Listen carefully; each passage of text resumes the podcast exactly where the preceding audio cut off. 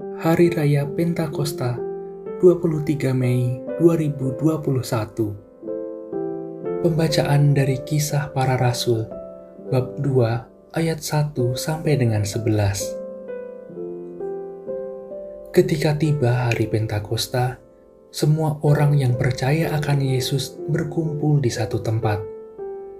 Tiba-tiba, turunlah dari langit suatu bunyi seperti tiupan angin keras yang memenuhi seluruh rumah di mana mereka duduk.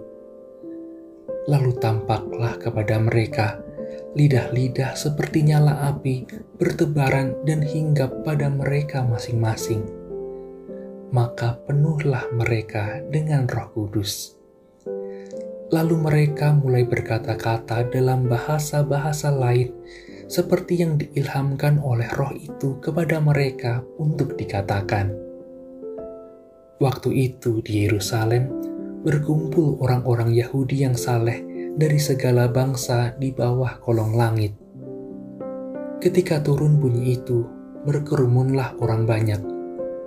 Mereka bingung karena masing-masing mendengar rasul-rasul itu berbicara dalam bahasa mereka. Mereka semua tercengang-cengang dan heran, lalu berkata, "Bukankah semua yang berbicara itu orang Galilea? Bagaimana mungkin kita masing-masing mendengar mereka berbicara dalam bahasa kita sendiri, yaitu bahasa yang kita pakai di negeri asal kita? Kita orang Parsia, Media, Elam, kita penduduk Mesopotamia, Yudea dan Kapadokia, Pontus dan Asia, Frigia dan Pamfilia, Mesir, dan daerah-daerah Libya yang berdekatan dengan Kirene.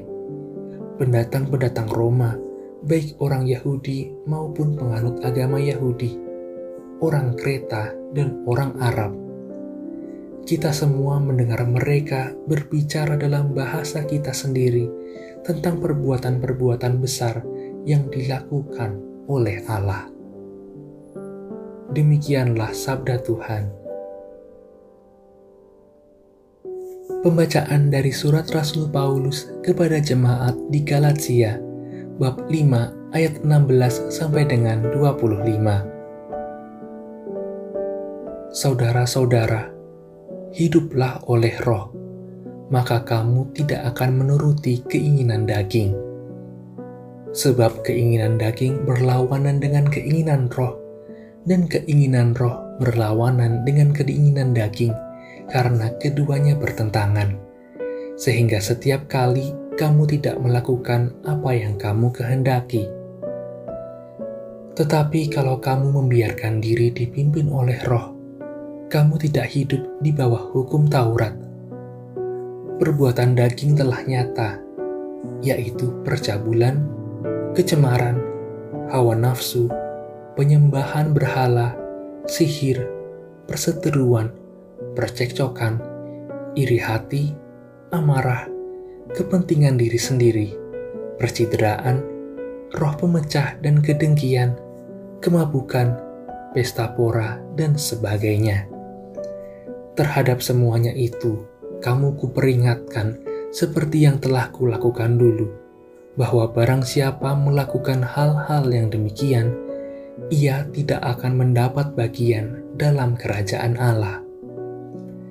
Sebaliknya, buah roh ialah kasih, sukacita, damai sejahtera, kesabaran, kemurahan, kebaikan, kesetiaan, sikap lemah lembut, dan penguasaan diri.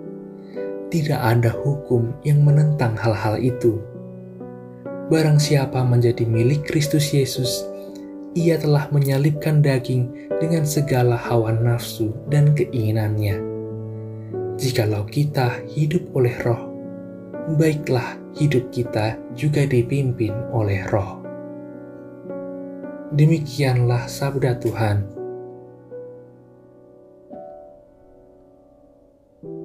Inilah Injil suci menurut Yohanes bab 15 ayat 26 sampai dengan 27 dilanjutkan bab 16 ayat 12 sampai dengan 15. Dalam amanat perpisahannya, Yesus berkata kepada murid-muridnya, Jikalau penghibur yang akan kuutus dari Bapa datang, yaitu roh kebenaran yang keluar dari Bapa, ia akan bersaksi tentang aku.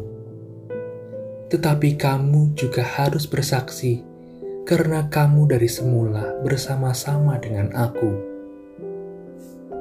Masih banyak hal yang harus kukatakan kepadamu, tetapi sekarang kamu belum dapat menanggungnya tetapi apabila roh kebenaran datang, ia akan memimpin kamu ke dalam seluruh kebenaran, sebab ia tidak akan berkata-kata dari dirinya sendiri, tetapi segala sesuatu yang didengarnya, itulah yang akan dikatakannya.